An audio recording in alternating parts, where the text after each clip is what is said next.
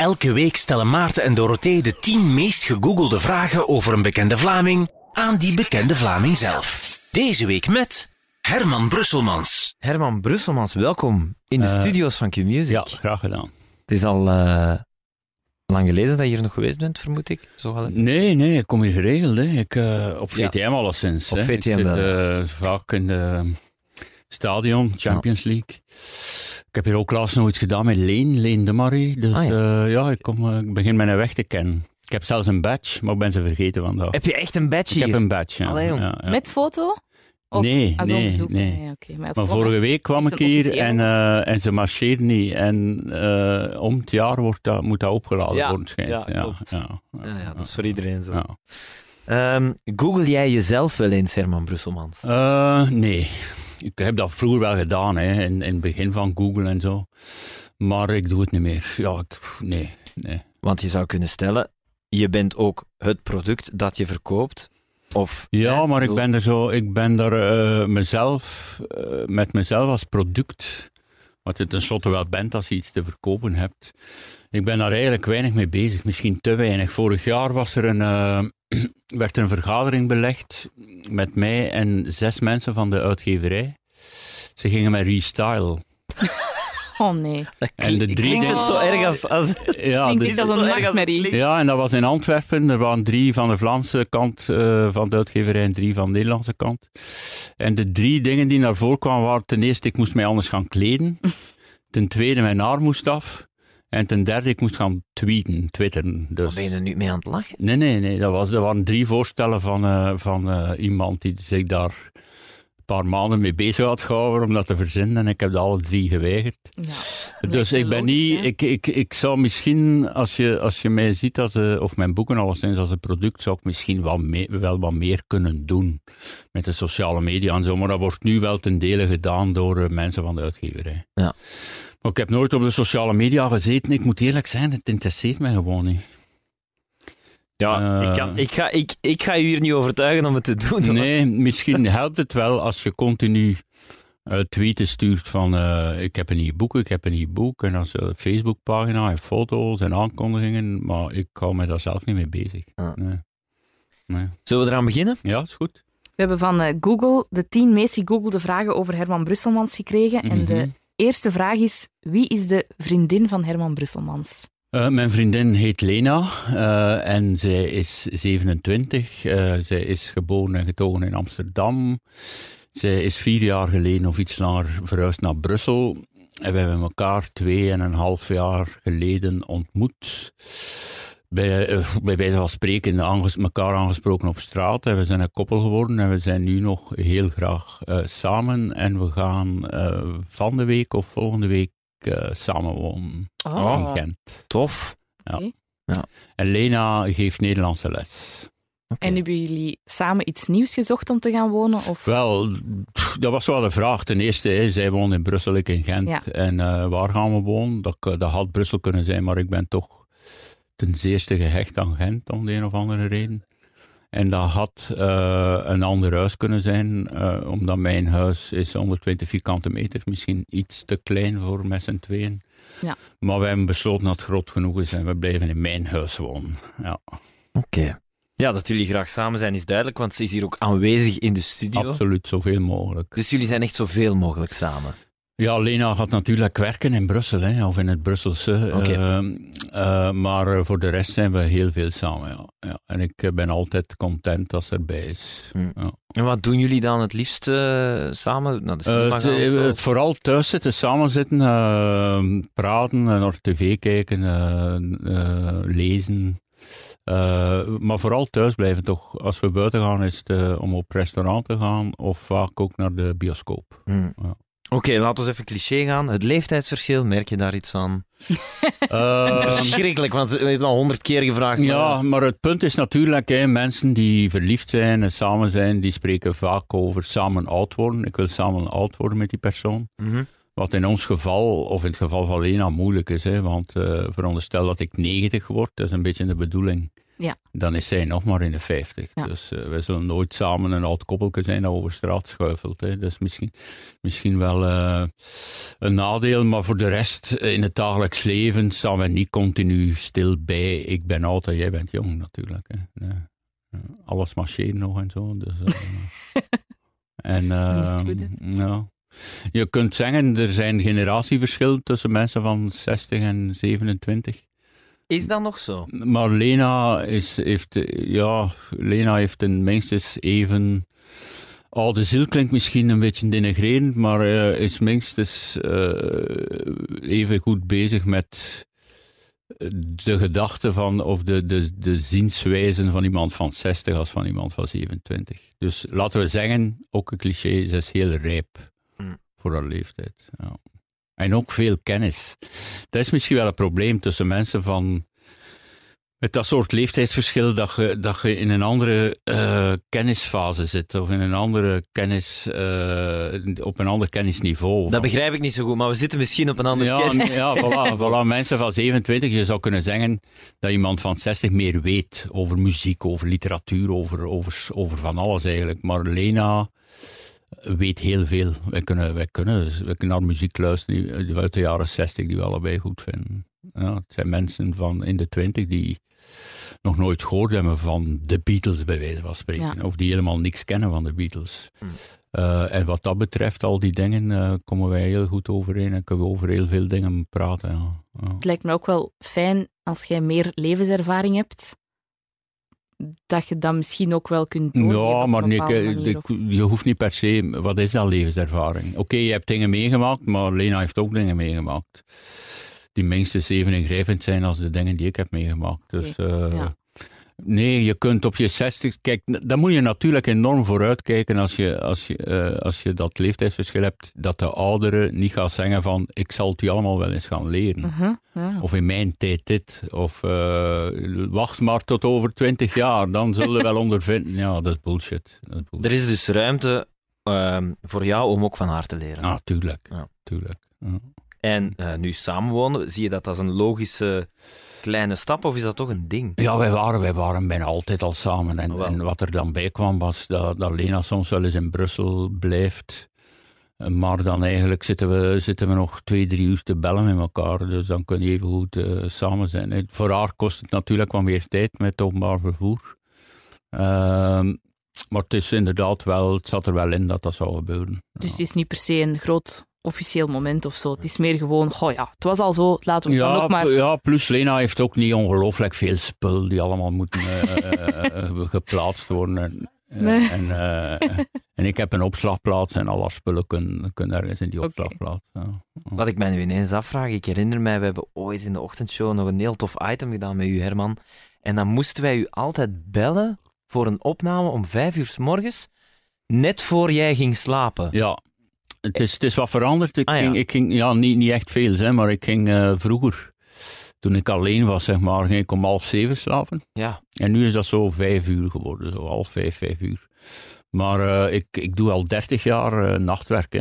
En dat is echt om je te kunnen focussen op de boeken. Goh, dat, is, dat is zo gegroeid zo. Ik werkte vroeger, of heel vroeger, toen ik werkte was dat hier in Brussel eh, op de RVA en moest ik ook om zes uur, half zeven op morgens en met de trein naar Brussel en dan werken tot 's avonds. En dan vroeg gaan slapen, want je moet vroeg op. En dan eh, ben ik zelfstandig schrijver geworden en dan is dat zo verplaatst. Zo, weet je wel, ik kon mijn eigen tijd indelen en ik ondervond van mezelf wel dat ik beter functioneer als voor mijn werk eh, 's s'nachts. Je hebt zo het gevoel dat je alleen op de wereld bent. En eh, je wordt niet gebeld en zo, en niet gestoord. Dus, eh, en ik hou wel van de nacht, eigenlijk. Ja. En zo is dat gegroeid en, en dat is nog zo. En waarschijnlijk gaat dat... Ik zal nooit iemand zijn die om tien uur gaat slapen en om acht uur opstaat. Ja, maar we zitten nog altijd in die eerste vraag. Dus Ja. eigenlijk is natuurlijk mijn volgende vraag, neemt jouw vriendin dat absurde ritme, zouden sommigen zeggen, dan over? Ja, praktisch gezien is het bijna mogelijk, want ze, ze werkt meestal vanaf 's middags tot soms wel laat s'avonds, 8, Ah, ja. 9 uur of zo. Maar eh, als ze 's middags maar begint, wil dat zeggen dat ze ook lang kan slapen en dat ze ook lang kan opblijven. Ja, ja, ja. Wij zitten soms samen eh, op tot, eh, tot 4, 5 uur. Ja. Ah, ja. Ja. En trouwen? Is dat een Eh, optie? ik ben al een paar keer getrouwd, hè, dus er, er is nog geen sprake van. Zullen we naar de tweede vraag gaan? Ja. Heeft Herman Brusselmans kinderen? Nee, ik heb drie, eh, ja, nu mijn derde lange relatie. Eh, ik heb een relatie van 14 jaar gehad, een relatie van 18 jaar. En nu ondertussen ook al een relatie van meer dan uh, 2,5 jaar. En eh, kinderen zijn natuurlijk altijd wel te sprake gekomen. hè, van wat gaan we doen? En ehm, mijn eerste vrouw die werd niet zwanger. Alles was medisch in orde en we laten testen, maar goed, die werd niet zwanger. Mijn tweede vrouw wilde geen kinderen. En nu met eh, Lena is daar wel sprake van. Maar blijft natuurlijk wel een probleem. Zoals dat je met elkaar niet samen oud kunt worden. Dat als je nu nog een kind zou hebben, Mhm. dat dat zijn vader niet al te, te oud gaat zien worden. Hè. Dat kan, eh, zelfs als ik 80 word, is zo'n kind dan nog maar 18 of zo. Moet daar redelijk vroeg zijn vader afgeven. Hè. Dus eh, eigenlijk de praktische kant van, van het, het, eh, het bezig zijn met een kind en het opvoeden enzovoort, dat zou wel kunnen. Te meer omdat ik thuis werk. Hè. Dus Ja. ik zou eigenlijk dat kind wel, wel bij mij kunnen halen. En eh, een pamper aandoen en wat eten geven, wat fruitpap geven. Dat is het uiteindelijk. dat is ook Allee, niet zo moeilijk. Nee, Ja, voilà. de eerste maanden. Ja, hebben jullie kinderen? Ik heb één, één zoon en een dochter die in november... eh, geboren wordt. Geboren wordt, Ah ja, proficiat. En Ah, jij, nee, ik heb geen kinderen. Ja. Dus ja, weet je, de, de, de mensen die kinderen hebben, vaak ook zijn dat mensen en die zeggen van andermans kinderen kan ik niet uitstaan, maar mijn eigen kind is fantastisch. Was- echt een groot verschil. Is dat bij jou ook zo? Ja, Ja, ja. Ja, ja, eh, ik merk dat mijn zoon dingen doet bij mij. Bijvoorbeeld, ah, zo een dingetje moeten aandraaien dat muziek maakt. Zo. Turin, turin, turin, Ja, ja. turin, turin, Twee uur aan een stuk. En jij moet het dan om de vijf minuten komen aandraaien. Mocht dat iemand anders zijn kind zijn, ik zou, echt zot worden. Maar Ja. op een of andere manier Kunnen er tegen. Kan ik daar bij- ja. ja. tegen bij hem. Ja, Dat is heel raar. Dus maar goed, eh, op je zestigste of, of tussen je zestigste of je 65ste kinderen krijgen is natuurlijk wel. Dan wordt er altijd gezegd, Mick Jagger eh, heeft laatst nog een kind gehad. En hij- hij- anderzijds is hij ook al overgrootvader. Ja. Maar ja, Mick Jagger heeft waarschijnlijk en zijn vrouw hebben waarschijnlijk 13 nannies in huis om, eh, Ja. om met die kinderen bezig te zijn. Maar goed, eh, Maar ik hoor jou geen nee zeggen. oh, nee, ik, ik wou net zeggen, 100% eh, is nog niet uitgesloten. Ja. Ja. De derde vraag, Dorothee. Heeft Herman Brusselmans een nieuw boek? Ja. Het antwoord is altijd ja, Herman. Ja, ik ben altijd, eh, Ja. altijd in afwachting van een nieuw boek. Als er om de zes maanden nieuw verschijnt, ben je, ben je twee maanden na je vorige boek al in afwachting van het volgende. Voor de mensen die dat niet goed kunnen inschatten, dat is toch een moordend tempo Ja. voor een auteur. En dat is een moordend tempo. Ja, twee per jaar is, is en jaren, ja, bijna dertig jaar aan een stuk. Dat is Ja. een moordend tempo. Ik heb nu in eh, midden oktober een nieuw boek. Achter een struik heet dat. Dan heb ik voor eh, het boek voor volgend jaar, maart is al klaar. en nu ben ik bezig aan het boek dat eigenlijk dan zal komen in het najaar van 2019. Dus ik zit eigenlijk twee boeken, boeken vooruit eigenlijk. Ja.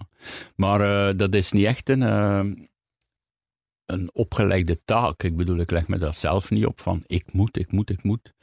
De uitgeverij ook niet. Die, die hebben eerder een neiging om te zeggen van een beetje kalm aan. Hè. en, eh, maar goed, ik schrijf graag ten eerste en snel ten tweede. Ja. Het hangt er ook vanaf welk soort boek het is. Hè. Ik bedoel, eh, die, die, die, ik ben nu bezig aan een soort van reeks van boeken van rond de 230 pagina's. Ja. Ik heb eh, twee boeken geleden een boek gehad van 834 pagina's. Dat is natuurlijk eh, meer werk en, en langer werk. En, en, en, maar goed, ook dat jaar, toen dat boek uitkwam, had ik een tweede boek in het najaar. Dus, eh. En schrijf je zo een vast aantal bladzijden per dag of zo? Of heb je dagen dat er niks... eh, Ja, maar ik zit ook met columns natuurlijk. Hè, dus ik heb altijd wel iets te schrijven. Ik heb twee, twee vaste weekcolumns, Humo en de Nieuwe Revue. En dan een aantal maandcolumns, De Woef, Promotor, noem maar op. eh, eh, de Playboy. En eh, daar moet ik ook mee bezig zijn. Dus ik heb, ik heb wel een aantal deadlines. Maar goed, die column schrijf ik ook snel. Dus het is niet dat ik... Ik hoor van mensen, columnisten, dat die soms drie dagen aan een column van 700 woorden bezig zijn. Dat is bij mij ondenkbaar. Het, lukt, het, het gebeurt wel eens dat het niet lukt, weet je wel. Dat ik, eh, dat ik eh, begin te schrijven en dat ik denk van, pff, het zit niet goed. Maar dan, en als ik dan de helft van een column heb, ga ik dan niet verder zitten op, op, op, op uh, zweten. Ik gooi dat weg en ik begin aan iets anders. Ja. En, uh, maar s'nachts, als ik s'nachts schrijf, zoals vorige nacht nu, heb ik, uh, denk ik, uh, ja, 2000, 2500 woorden geschreven. Dat is in, in boekvorm is ongeveer bladzijde of 5, 6. Maar een keer als ik op dreef ben, dan komt er wel geen einde aan. Hè. Dan gaat het door en door. En ik zeg altijd, in feite betekent dat ook niet veel, maar dat er een beat moet zitten. Dat je moet, moet voelen dat de schrijver inderdaad zit te schrijven heeft met een beat, uh, met een backbeat. Hm. Uh, er moet rock en roll in zitten, whatever dat dat ook mag betekenen. Maar uh, ik kan me niet voorstellen dat ik zit te priegelen aan één bladzijde of aan één paragraaf of aan één zinnetje of zo. Maar goed, iedereen heeft zijn eigen methode. En het is misschien niet al te verstandig om heel veel boeken uit te brengen. Omdat ik, ik hoor vaak bijvoorbeeld dat mensen nu zeggen van uh, Guggenheimer koopt de neger, uh, is je nieuwe boek, heb ik net gelezen. Dan zeg ik van ja, maar er komen er nog drie achter, weet je wel. Dus met andere woorden, de lezer kan mij in feite niet volgen. Ja. En bij de uitgeverij is dat ook wel, ja, hoe zit dat met die promotie? Moet er nog promotie maken voor het vorige boek? Of moet al beginnen met de promotie voor het volgende boek? Mm. Dus het is veel. Het is veel, maar goed. Ik heb, ik heb verschillende keren nagedacht. Hè. Moet ik het niet anders aanpakken? Moet ik niet eens een paar jaar doen over een boek? Maar kijk, dat, dat boek van 800, meer dan 800 pagina's. Hij schreef te weinig boeken. Dat was ook klaar op zes maanden, weet je wel. Mm. Dus, uh, en ik heb nu besloten om gewoon voor te doen. Ja. En of, uh, hoewel de verkoop, uh, dat is allemaal wat minder dan vroeger, maar dat trekt me niet aan. Wat is jouw beste boek? Nu, nu enfin, beste, dat is heel moeilijk natuurlijk, hè, maar uh, ik, vind, ik vind nog altijd, hij schreef er bijna boeken, dus van vorig jaar, dat boek van, van meer dan 800 bladzijden vind ik wel, uh, ligt me nu het nauwst aan het hart. Ja. Maar hoe? Als je dat dan zegt, een boek van drie boeken geleden, dat is mijn beste, uh, impliceert dat een beetje van die die er nakomen trekken op geen kloten. Maar dat is nee, nee, nee, ook niet waar. Hè. Ik ja. apprecieer het dat je niet zegt mijn laatste, want Ja, veel mensen ja, zeggen. Maar mijn Ehm. laatste zit, enfin, het boek dat nu het meest in mijn hoofd zit, is natuurlijk het boek waar ik aan bezig ben. Ja. Ja. Ja, hoe je erover praat, lijkt het wel zo gewoon één passie in je leven te zijn, schrijven, al 30 jaar lang. Pas, eh, kijk, na de liefde en zo staat de literatuur wel in mijn top drie van wat, wat, wat is belangrijk in mijn leven. Ja, ja. Dus dat zijt je eigenlijk nog nooit beu geworden om te Nee, schrijven. nee, zeker niet. Ik heb nog altijd eh, dezelfde drive als toen ik twintig was. Ja. Natuurlijk, je, je gaat wel achteruit, fysiek. Zeven uur eh, voor een computer zitten, dat zit er zo niet meer in. Hè. Door een oogleden, zoals wat pijn aan je rug en je ogen die het allemaal niet meer aan kunnen, dat scherm. Hmm. En je geheugen dat wat achteruit gaat. Je moet al eens iets meer gaan opzoeken op Google en zo ter- tijdens het schrijven. Maar ik doe het nog altijd heel graag, ja. ja. Dat is de droom, hè? Ja. Zo'n passie eh, elke dag kunnen doen. ja. Ehm, de vierde meest gegoogelde vraag. Wat zijn de beste quotes van Herman Brusselmans? Die zijn gewoon te vinden. Je moet mijn naam intikken met En te quo- zoeken. en, en quotes. En dan staan er denk ik eh 163 of zo. Ja. Welke zeggen wij nu altijd weer? Ja. door? Of wat was uw favoriete quote?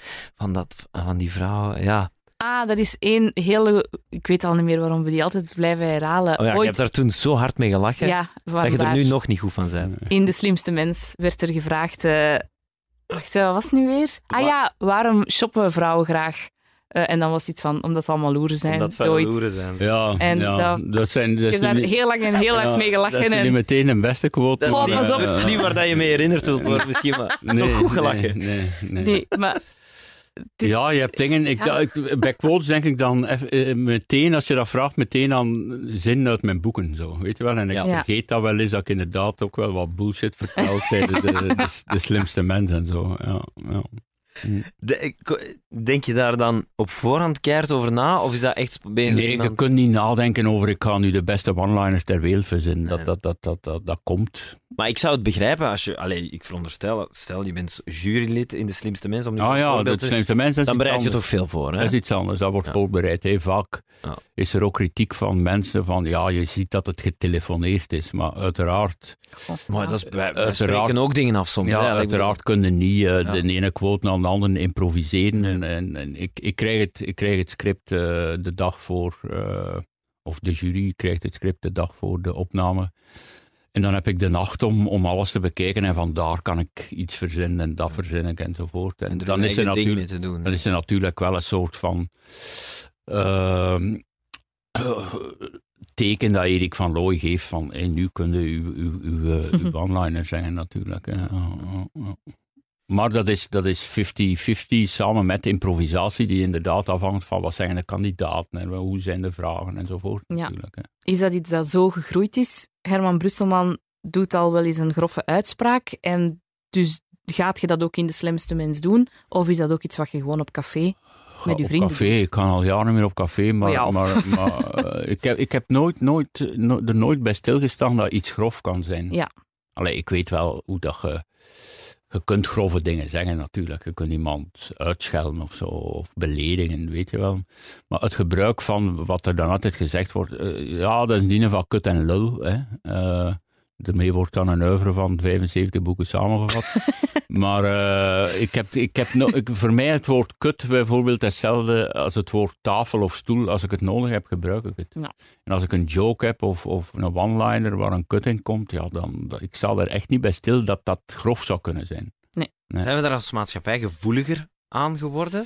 Ricky Gervais is in zijn laatste show, dat kantelpunt 2015 was, dat we toen weer allemaal terug... En wat was, Preutser zijn geworden en- 2015? Ik weet niet, hij zei dat. Ja. Ik moet het misschien nog eens nakijken, misschien was hij het niet, maar ik herinner me dat en, die, en ik vond dat wel ergens op... Dat dat ergens misschien wel klopte, dat we zo ineens terug veel meer beledigd zijn op een of andere manier. Dat er minder kan Goh. dan een paar jaar geleden. Ja, ik zou, ik zou kunnen zeggen, ja, dat is waar, maar ik heb er eigenlijk niet meteen eh, voorbeelden van. eh, Maar misschien omdat je ook totaal niet aantrekt. nee, ik trek het me niet aan. Ik ben er niet echt mee bezig van morgen moet ik daar en daar zijn en ik moet oppassen dat ik niet dat of dat zeg. Ja. Nee. Nee, je, zou het kunnen linken aan bijvoorbeeld de verrechtsing van de maatschappij. Hè, omdat rechtse zakken tegen niks kunnen. Dat is, ja, dat is Mm. bewezen in de geschiedenis. Hè.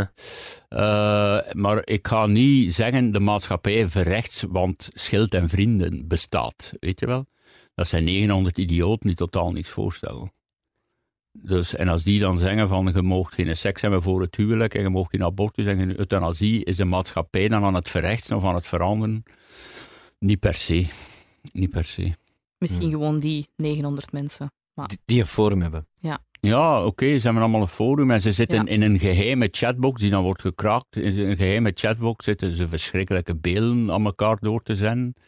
Van stervende zwarte kindjes en ze zetten er dan die muziek onder van I like Icona it. Pop, Ja, I don't ja. care. ja, dat, dat, Ja. kijk, als ik, mocht ik die voor mij hebben, die dat erop zet, maar waarschijnlijk komt dat uit het buitenland, hè, want dat soort groeperingen bestaat al honderd jaar. Ja, die, bij wijze van spreken, die schieten conver. Hmm. Echt waar. Dat is, dat is van een walgelijkheid die niet te meten valt. Maar om nu te zeggen, dat soort mensen bestaat, dus de maatschappij is aan het verrechten, dus we moeten gaan oppassen wat dat we zeggen, zover zijn we nog lang niet. En ik hoop en Ja. ik reken erop dat dat ook nooit zo ver Nee, komt. inderdaad. Ja. De vijfde meest gegoogelde vraag over Herman Brusselmans is hoe groot is Herman Brusselmans? Eh, in de meter 79, maar ben aan het krimpen. Ja. Oké. Ja. En je bent daar zeker van? Ja, ten eerste, ten eerste eh, d- er zijn rare dingen aan de hand. Eh, ik ben een meter 79. ik ben ooit gemeten, onder andere in het leger, Ja. hè, Ja. voor mijn legerdienst. En dat was eh, 66 kilo en een meter 79. Dus ik heb dat altijd in mijn hoofd gehad, een meter 79. En ik, heb, eh, ik vroeg aan Lena, hoe groot ben jij? Aan een meter 71, maar we, we zijn even groot. Dus een van de twee is aan het groeien en een van de twee is aan het krimpen. En zeker als Lena hakken aan heeft, stijgt ze boven mij uit. Dus dan denk ik, dat kan niet dat ik een meter 79 ben. Maar ik, eh, ik heb, ik, ja, ik kun je ook niet alle dagen meten natuurlijk. Hè. Dus je hebt het nog niet gecheckt. Nee, of dat, ik- maar, Hoeveel maar, je dan maar- Maar ze zeggen dat, hè, dat al mensen mee oud worden, hè, je loopt wat meer gebogen Ja, en zo. Maar en, 8 en- centimeter zou veel dat zijn. zou hè? veel zijn, eigenlijk. maar ik, ja, ik ben, eh, ik ben dus, ja, laten we zeggen, vergeleken met de mensen van nu, hè, 18-jarigen en jonge mensen, ben ik redelijk klein. Hè. Ja. Hoe groot zijn jij, Maarten? Mooi, meter 76 denk ik. Ah, ja. Want nu zie je gasten van 14 jaar lopen die een meter... eh, Ja. een meter ben eh, niet super 80 zijn. Ja. Wat dat mensen wel altijd zeggen is, en dat is zo typisch, jullie weten dat ook wel, ehm, dat je er groter uitziet eh, op tv. En daarom googelen mensen het Ja, ook. Hè? Ja. Hoe groot zou die eigenlijk Ja, als zijn? je in het echt ziet, dan is het altijd oeh, je bent kleiner als dat ik verwacht had. Ja. En ik heb dat eens gezegd tegen Thomas van de Spiegel, kwam die voor de eerste keer tegen. Die, ga- die gast is 2 meter 17 en ik zei, op tv lijkt hij groter.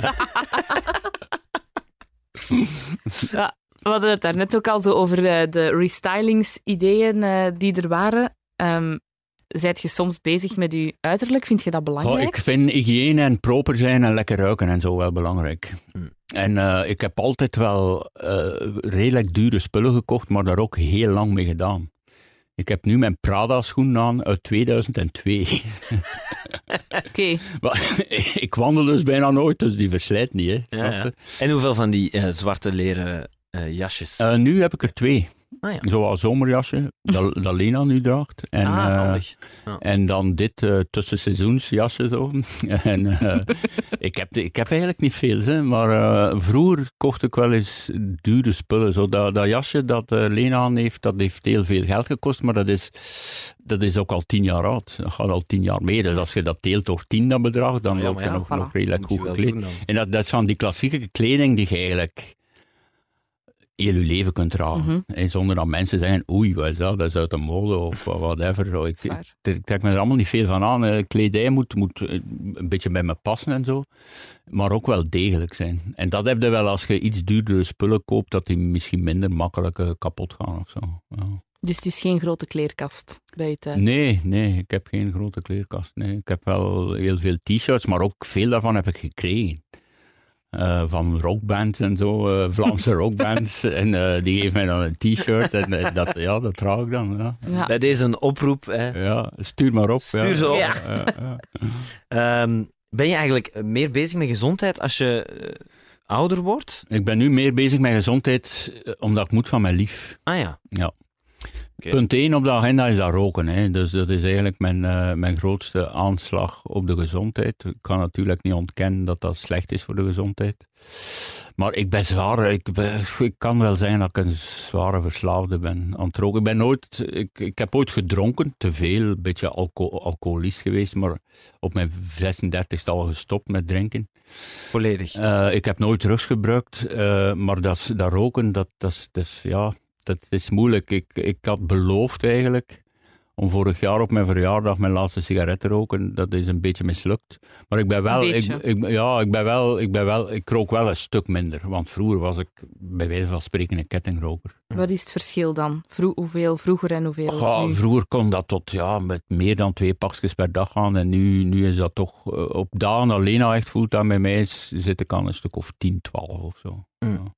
Dus als je van Groot 40 naar verschil. 12 gaat, is dat een verschil. Ja, Je kunt zo vapen, hè? dat doen veel mensen. Ja, heb ik ook, ja. Ah, ja. Ik heb zo'n eh, een elektrische. En, en van, van de week had ik nog een nacht dat ik, eh, dat ik zo ineens wel een beetje beu was. En ik heb eh, een hele nacht eigenlijk uren aan een stuk, nu en dan is aan die elektrische ge, ge- ge- gesabbeld. Ja, want het lijkt mij, ik begrijp het wel dat het voor jou heel moeilijk is om te stoppen, want je zit natuurlijk in een beroep. Ja, het is wel gezellig, ik- hè? Ja, maar, schrijvers. maar kijk, roken, roken en drinken eigenlijk ook is, is bij mij nooit een kwestie geweest van gezelligheid of een sigaretje na het eten. Ik rook zelfs tijdens het eten, weet je wel. Ehm, dus het is nooit een kwestie geweest van, van het, is, het is prettig om te doen. Het is, het is gewoon pure verslaving. Ja. Ja, en je kunt dat, een verslaving uitleggen is moeilijk. Want mensen die niet roken, die zeggen gewoon, kom jong, smijt gewoon je sigaretten en je aansteker weg en het is gedaan. Maar de Hm. verslaving bestaat er net in dat, dat je dat niet kunt. Hm. Dat je al in paniek raakt als je maar tien sigaretten meer in huis hebt. Ja. Maar Lena wil natuurlijk dat ik stop, omdat, omdat zij, zij wil als 27-jarige dat ik echt nog lang leef. Maar ook Ja. het 60ste lang, dus als je het 90 wordt, heb je wel nog heel lang geleefd. Ja. En dat roken is natuurlijk wel een risicofactor. Hè? waar gaat het dan ook over gezond eten en sporten? en Ja, dat gezond eten, daar zijn we niet echt streng in, want we, we gaan al veel op restaurant en, en wij gaan al veel naar het frietkot ook. Mm. Ja, ja. Het puntzakje in Gent. Mm, lekker. Dus eigenlijk vooral stoppen met roken en... Ja, Ja. voor de Allee, rest, ja, dus ik drink minderen. niet, ik gebruik geen drugs. eh, ik, ehm, ja, ze jaagt wat fruit door mijn strot. eh, Eh, wat groenten en zo. En, Ja, ja. eh, maar voor de rest doe, ik- doe ik geen uitzinnige dingen die heel, heel slecht zijn voor mijn gezondheid. Overlaatst heb je wel zo een bepaald moment gehad dat je zo eh, moest opgenomen worden. Ja, ik ben geopereerd aan een, aan een gezwel in mijn darmen. Ja, hoe krijg je dat? dat eh, iedereen heeft wel wat polypjes in zijn darmen en één daarvan is dan uitgegroeid tot een, tot een gezwel waar ik dan last van had in, mijn- in mijn- mijn darmen en mijn buik en op onderzoek geweest. Ja, er zit een gezwel, dat moet weg. Hm. En dan ben ik een paar weken geleden geopereerd. Dat was geen prettige operatie. Enfin, ik was natuurlijk wel verdoofd, maar achteraf heb ik toch nog een paar weken last gehad. En dat was goedaardig, dat had kwaadaardig kunnen worden als dat had blijven zitten, maar Ja. we waren er dus op tijd bij. En eh, dat zijn, ik weet niet of dat te maken heeft met leeftijd. Hè. Er zijn ook mensen van 30 die moeten geopereerd worden aan, aan het een of het ander. Hmm. Maar je komt dat wel tegen. hoe langer je leeft, hoe meer je dat soort dingen wel Ja. meemaakt. Hè. Ja. Maar doet dat dan iets met u? Weet ik veel van, oei, Goh, ik ben Pas, niet bang voor de dood. Ja. Ik ben wel bang om te sterven, te vroeg te sterven. Maar de dood zelf, ja, eh, ik, had, ik was vroeger wel een beetje geobsedeerd met de dood. Zo van, jezus, dat, dat kan toch niet in de wereld zonder mij? Ik denk dat iedereen dat wel wat heeft. Hè, een als ik- wereld ja, zonder ja. Herman Brusselmans, Ja, dat kunnen we ons niet ja, voorstellen. maar, niet, nee, ja, voilà, dus, maar iedereen heeft dat van, hoe kan dat dat als ik sterf, dat de wereld doorgaat met draaien? Ja. En ik woon in een straat, ik woon in een straat met heel veel terrassen. En daarom hoop ik toch altijd dat ik sterf in de winter, want dat lijkt mij toch wel een beetje een, een, een, een erge gedachte, dat al die terrassen vol zitten, dat, er zo, dat ze mij in mijn kist naar buiten moeten brengen, om, om in die brandweerwagen te steken. En, en, dat iedereen, en dat iedereen zo zegt, ach kijk, er is er precies een dood. En dat ze dan verder gaan met, met, met, Ja. met, met een nieuwe cocktail te bestellen, Ja, weet je wel? Maar het kan ook nog een, een zomerse dag in de winter zijn, natuurlijk. Ja, ja maar, maar goed. Dus ik, ik snap het wel, Ja. en vroeger was ik daar, daar wel mee bezig van hoe zal ik sterven en hoe lang gaat dat duren en welk, welk gevoel gaat dat geven. Maar ik heb, ik heb mijn vader voor mijn ogen zien sterven. En ik moet eerlijk zeggen, eh, het, het sterven van iemand zien is een combinatie van ongelooflijk iets ingrijpends en iets banaals. Met alle respect moet ik zeggen, want je zit in naar adem snakken, hij was ook wel een beetje in coma, je zit in naar adem snakken en ineens stopt dat en dan vijf minuten daarna, er komt eens een verpleegster kijken, ja, het is voorbij en, en dat gaat gewoon door. Er lopen mensen door de gang van het ziekenhuis en jij zit daar met een dode vader. En bij wijze van spreken, twee uur later zitten doodsbrieven te schrijven en te beslissen wanneer dat de begrafenis is enzovoort. En ineens is die weg. En dat is van de ene seconde om de andere. Die ligt nog naar adem te snakken en ineens is dat gedaan. En dan denkt je van, ja, oké, dan zie je inderdaad van, in het geval van mijn vader, die is gestorven, maar de wereld gaat gewoon door.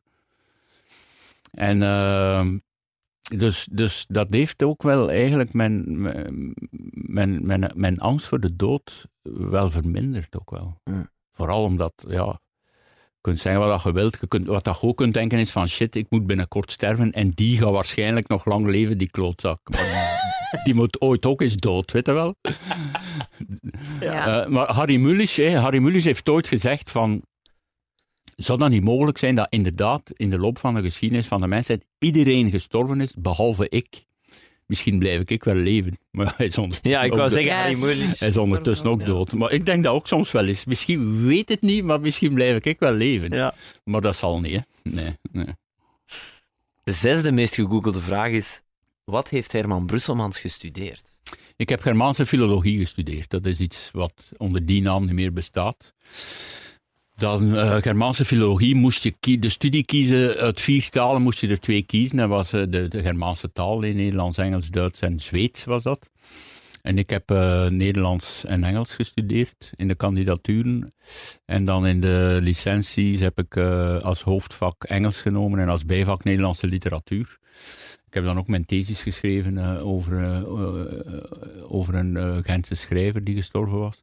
En ehm, ik heb daar vijf jaar over gedaan. Studie is vier jaar. Het eerste jaar heb ik echt niks gedaan. Niet naar de les geweest, niks op café gezeten.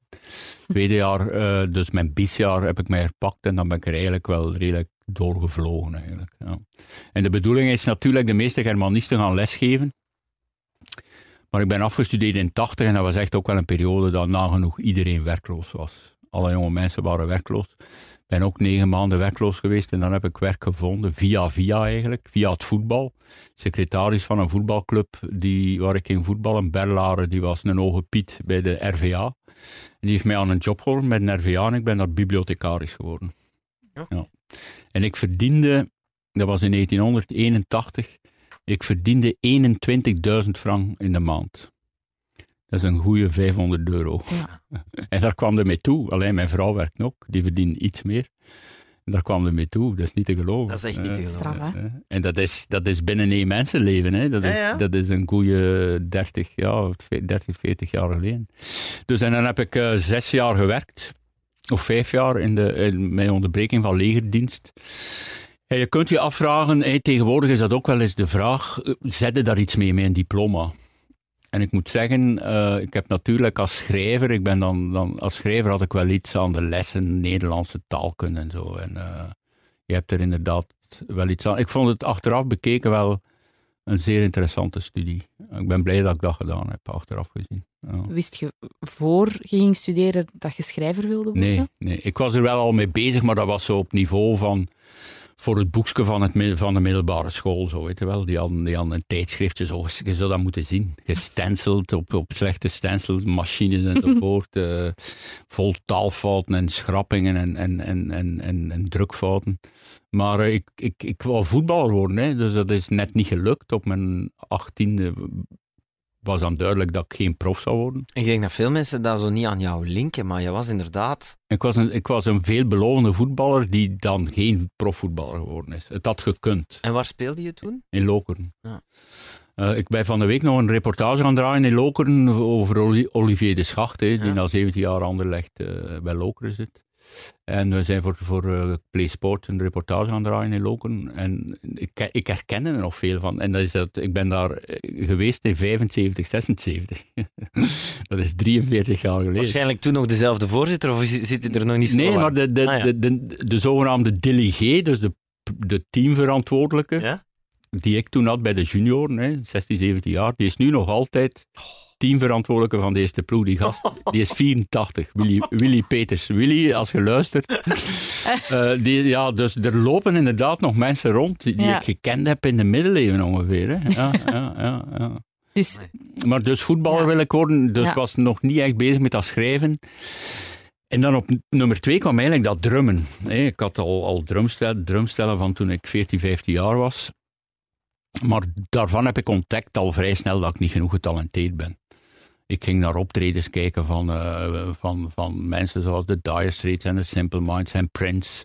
En dan zie je die drummers bezig en dan denk je van, Jesus Christ, what the fuck is dat? De, de, de- de- die, die gasten kunnen dingen die ik nooit zal kunnen. En Ja. je, moet, je moet dat ook kunnen... eh, dat is, dat is soms moeilijk tot iets aangetrokken zijn, het zij van sport of van muziek of, of literatuur of whatever.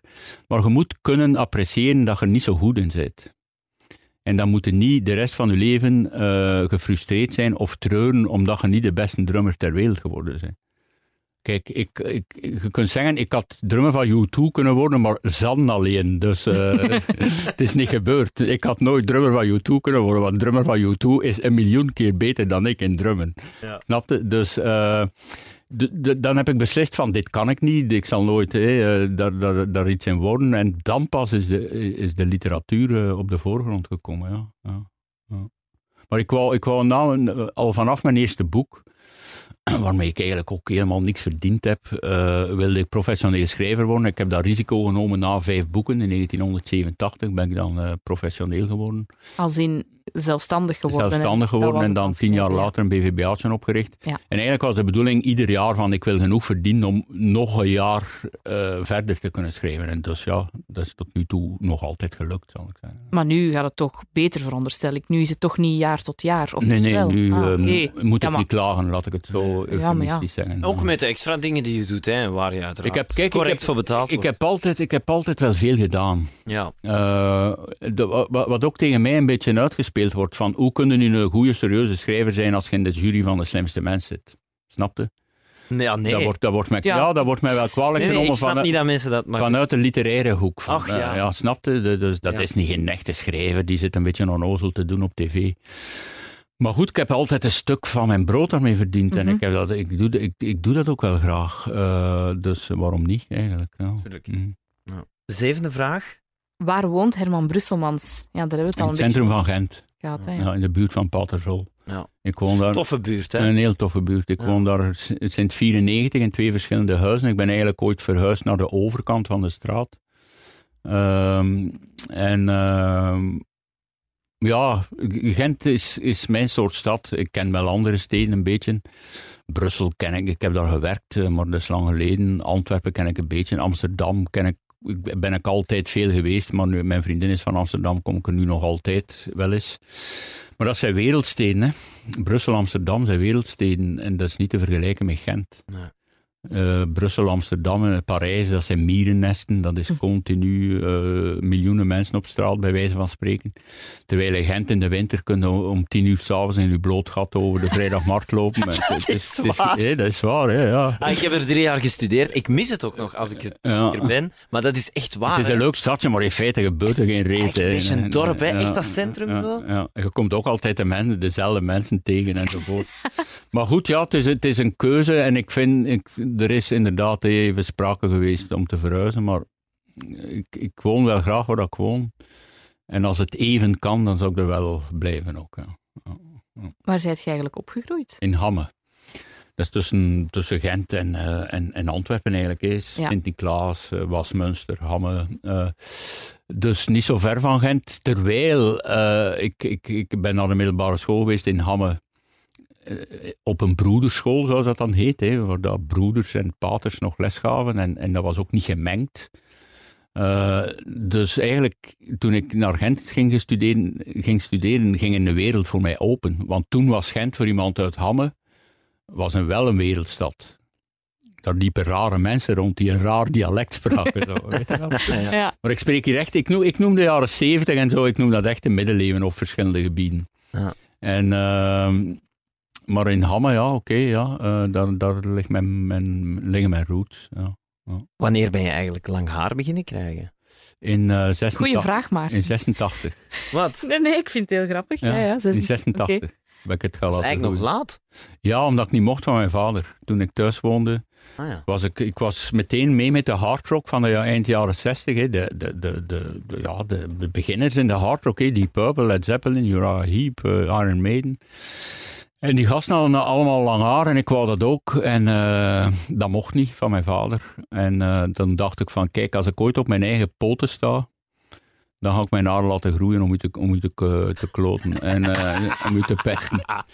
Maar zelfs, zelfs, zelfs op zijn sterfbed heeft hij nog gezegd tegen mij, niet uw haar laten snijden. Nee, hij was daar eigenlijk zodanig, zodanig gewend ook. Ah ja. Ja, maar ik, in 86 ben ik het pas laten groeien na het leger, omdat ik moest nog in het leger, Ah, dus ja. dat, dat moet ook al kort haar hebben. Hè, dus, eh, en dan, eh, ik moest, eh, vooral ook omdat, kijk, op Nervia was ik natuurlijk een ambtenaar, hè, een staatsambtenaar. En daar werd toch ook wel verondersteld dat je, dat je redelijk proper eruit zag. En per definitie voor veel mensen is lang haar. Dat wordt veel gezegd over mij, ook die mensen zijn vies lang haar, terwijl, ze, terwijl ik dat wel geregeld Proper was haar. natuurlijk. Ja, ja. voilà. Maar zou je het ooit... Ja, dat hebben veel mensen al gevraagd natuurlijk. Oh, ik heb wel al eens gedacht van, hé, dat hangdier en, en inderdaad dat wassen en, en, enzovoort. En die shampoo en die conditioner enzovoort. En me- mensen zonder haar, dat is zo ongelooflijk gemakkelijk. Maar eh, ik denk niet dat ik het ga laten knippen. Nee.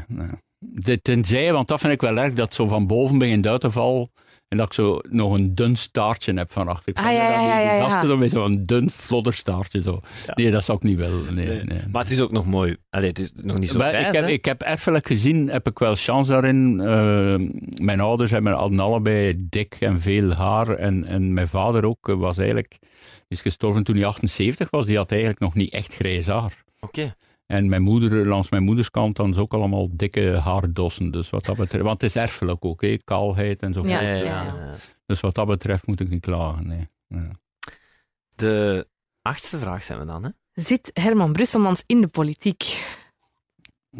Ja. Nee, ik ben wel bezig met politiek, zoals iedereen. De, de kranten, het nieuws volgen enzovoort. En ik ben, ik ben in de loop der tijden gevraagd voor politieke partijen op een serieuze manier ooit door Rossem. Hè. Veel mensen weten niet, misschien niet meer wat dat is. In maar de Rossem, 90s was Rossem was een partij van Jean-Pierre van Rossem, de- die miljardair was op een bepaald moment. Een Formule 1-stal gehad heeft en dan Ja. ook een politieke partij opgericht heeft, Rossem, hè, wat dat ongelooflijk duur is. Een partij oprichten, een eenmanspartij, die zocht dan naar mensen. En Jean-Pierre kwam toen geregeld bij mij, hij was ook bezig met romans schrijven enzovoort. En, eh, maar ik heb het altijd geweigerd, omdat ik, heb daar zo'n soort boetade over van politici moeten per definitie compromissen sluiten. Die moeten samenwerken met andere mensen. Die moeten al eens een stap in de richting van iemand anders zetten. En ik vind dat je als schrijver, dus wat je schrijft enzovoort, nooit compromissen moet sluiten. Veronderstel dat ik me aan, aansluit bij een partij, dan moet wat ik schrijf eigenlijk ook al een beetje passen in het kader van, die, van mijn partij. En ik, ik, ik wil geen partij, ik heb geen partij. Want Tom, hè, Tom Lanois, hè, mijn, eh, mijn gabber, die is ooit, eh, en ook zijn, zijn vent René, is secretaris geweest bij Groen. En Tom is dan ook op een lijst gaan staan van Groen. En dat wringde toch ook wel een beetje, omdat, terwijl dat Tom heel veel geschreven heeft over politiek. Maar net het feit dat hij bij een partij was, belemmerde hem in zijn vrijheid om, om, om voluit eh, daarover te schrijven. En daarom heb ik het. Ik, ik heb nu weer een, een aanvraag gehad van, een, van een, een partij. Ik denk zelfs een soort van vrouwenpartij, want de meeste leden zijn vrouwen. Ik ben naam nu vergeten. Die, het is een partij die nu gaat opkomen in Gent in de, in de gemeenteraadsverkiezingen. Maar ook daar heb ik geweigerd op dezelfde grond van ik wil me niet binden aan een ideologie. Al past die zelfs in mijn kraam. De negende vraag. Dus de voorlaatste al. Mhm. Ehm, wanneer is Herman Brusselmans op tv? Ik kom nu in het najaar in een aantal dingen. Ik ga 2 tot de zesde macht doen. Ik ga de slimste mens doen. Ik ga, voor zover ik gevraagd word, nog dingen doen voor VTM voor, eh, in de sportstadion. Ja. En ik doe ook dingen, eh, voetbal voor eh, Telenet. Hmm. Dus, en Luc Allo, Luc Allo gaat ook een portret maken van mij. Ah, ja. Eh, Dat komt er ook nog. Ik denk dat ik eh, nog wel eens ergens in, in iets kom. Hè. Ja, ja. Dat nieuw programma van VTM met Nathalie Meskes en Jonas van Geel. Wat een jaar. Wat een jaar heb ik gedaan. Die opnames zijn al een aantal maanden geleden gebeurd. Dat was heel geestig trouwens. Ja. En je moet vooral naar het einde kijken. Op het einde gebeurt er iets in, de re- in die reeks programma's dat uniek is. Dat alleen in, alleen in ons aflevering gebeurt. Ah ja, Ik ga dat niet verklappen. Hè. ah, ja. oké. Kijk, Oké. Zometeen als we backstage zijn, ga ik het wel verklappen. Dat Aan jullie twee. Ja. Dat is goed. Ja. Eh, dus kijk, eh, en ik, ik heb het daar straks al gezegd, eh, dat wordt, je zit daar in een show, hè, wat een jaar, dat ging dan over het jaar eh, 89, en je zit daar een beetje gekleed zoals in de jaren 80 enzovoort. Dus dat wordt er gezegd van, ja, Stefan Hertmans zou dat niet doen, en die zou dat niet doen, en die schrijver zou dat niet doen, en hij zit daar weer mee, mee bij wijze van spreken, met een pruik op zijn kop. Kijk, ik heb filmpje gedaan, promotiefilmpje, dat volgende week wordt uitgebracht voor, voor de voor de slimste mens. En daarin zie ik er ook compleet uit als, als, als een debiel. Aange- aangekleed als een debiel. En dat, dan, dan ga je inderdaad wel eens denken, hier, meneer de schrijver is ook weer... eh, Maar je bent er weer toch op- precies een Oh, ja. mee bezig, hè, Ja, ik ben daarmee bezig, omdat... Waarom zou Wat, ik... wat de andere schrijvers over jou zeggen, Want want je ik hebt heb- het echt al drie of vier Ja, keer. ik- Ja, nee, heb dat nog nooit is- gedacht of zo, Maar het is een feit dat, dat... Kijk, ik ben daarmee bezig omdat ik er veel eh, mee geconfronteerd word. Maar door wie dan? Toch niet door... Die Ja, door uw gezicht Maar zeggen. er is, er is een inside k- crowd in de literatuur. Ja, wel. Dat... Mensen die bezig Ja. zijn met literatuur. Maar Op, hoe? kijk, het, het gaat hem over literatuur met de grote L. En daar ben ik nooit bij gerekend. Ook door de boeken die ik schrijf. Want stukken uit mijn boeken die ik schrijf leunen dicht aan met wat ik vertel in De Slimste Mens. Mhm. Ik ben altijd een zeveraar geweest, een bullshitter. Er is vaak tegen mij gezegd over een boek van 400 bladzijden, of zelfs dat dikke van, van 800 bladzijden, altijd de bullshit nu een keer uit en dat schieten over met een, een, leuk boek eh, of een diepgravend liefdesboek van 200 bladzijden. Maar dat is mijn ding niet. Nee. Ik moet kunnen zeveren, dat helpt mij.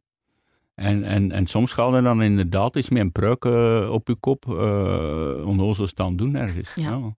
Maar ik kan me wel voorstellen dat dat iets is waar je inrolt door schrijver te zijn, dat dan op een bepaald moment tv-aanvragen komen. Vind je dat ook Ja, nu je, leuk om te doen? Ja, ik vind het altijd leuk om te... Ik zeg wel dingen af ook. Ja. Eh, het is ook kwestie van timing, want ik, ik, ik wil tv eigenlijk ook... Eerste, op de eerste plaats heb ik altijd de literatuur. Hmm. En als er tv-aanvragen komen, vooral talkshows, en wil ik, dan zeg ik wel eens, weet je, wacht nog een paar weken, dan heb ik een nieuw boek. Ja. Oké, je kunt zeggen, een boek is al een stuk zeep. Eh, nee, maar het moet even goed gepromoot worden. Tuurlijk. De mensen moeten weten dat je een nieuw boek hebt. Dus ik heb nu in oktober een nieuw boek, zeg het ook tegen jullie, achter een struik eh, te verkrijgen in alle winkels. Dus eigenlijk moeten moeten als een beetje een leurder.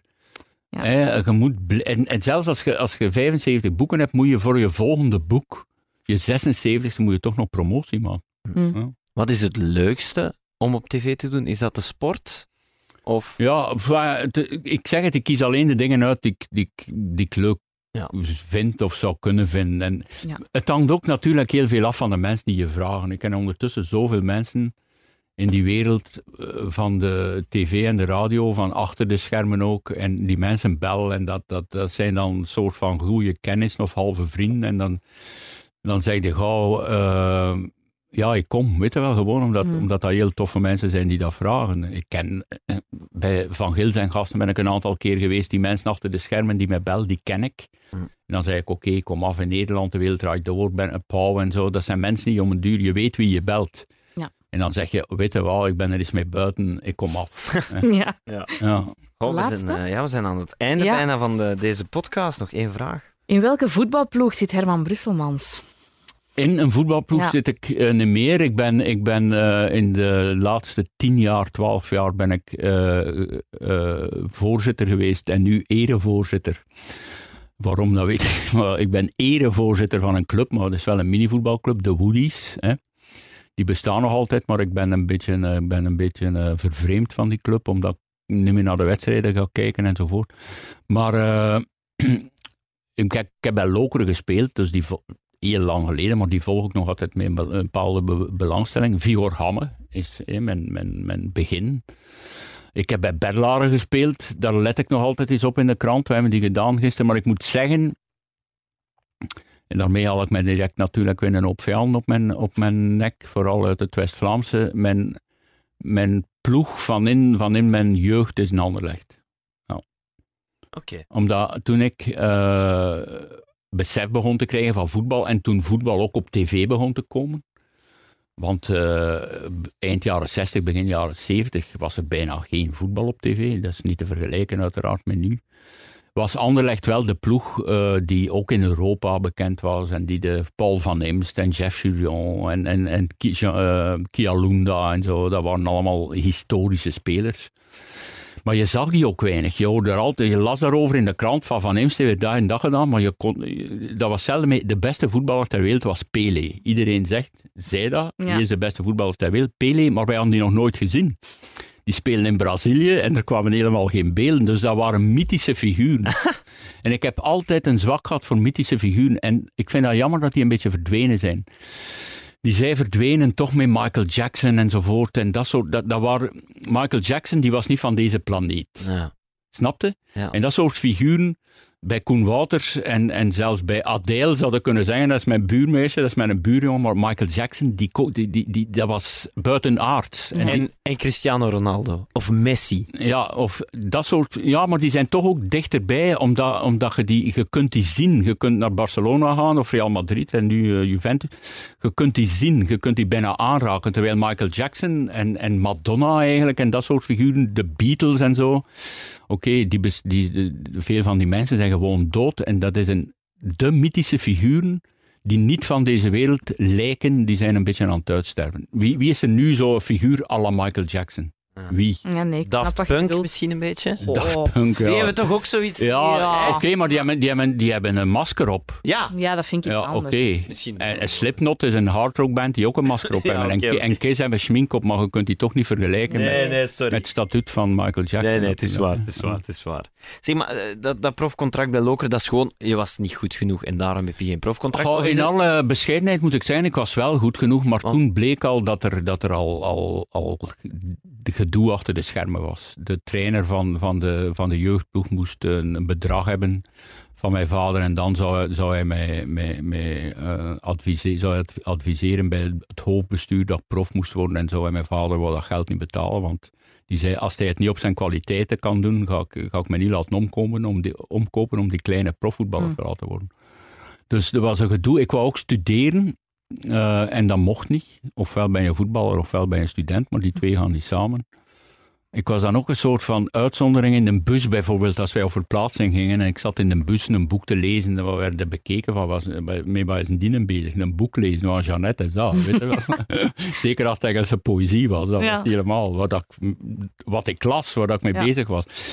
Dus heel dat milieu van dat, ik ben, mensen vragen vaak zo van, hey, eh, heb je geen spijt dat je nooit voetballer, ik heb er totaal geen spijt van omdat het voetbalmilieu is, is hoewel dat, dat ik ermee bezig ben en heel veel mensen kennen uit dat Mhm. milieu, heel veel toffe mensen, leuke mensen, maar het is niet mijn milieu. Nee.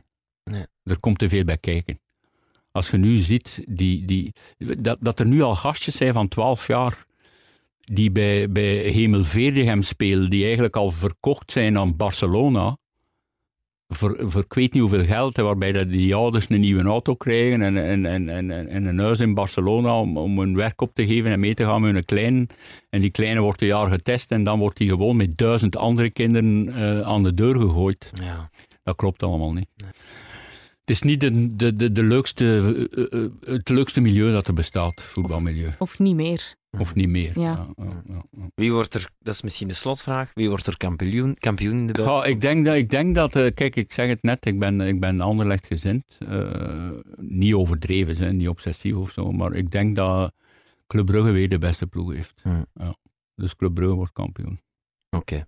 Oké. Is dat goed voor u qua einde door het... Dat is goed voor mij qua einde. dat. Bart. Zeg je Dat een voor- Brugge supporter? Wel, oh, nee, helemaal Nee, nee, maar dat is zo gewoon. Ik vind dat een mooie... Oké, mooi Club Brugge kampioen. Voilà. Herman Brusselmans, het was een fantastisch aangenaam gesprek. Ja. Echt heel tof. Graag gedaan. Merci. En Tot ziens. Ja. Dag.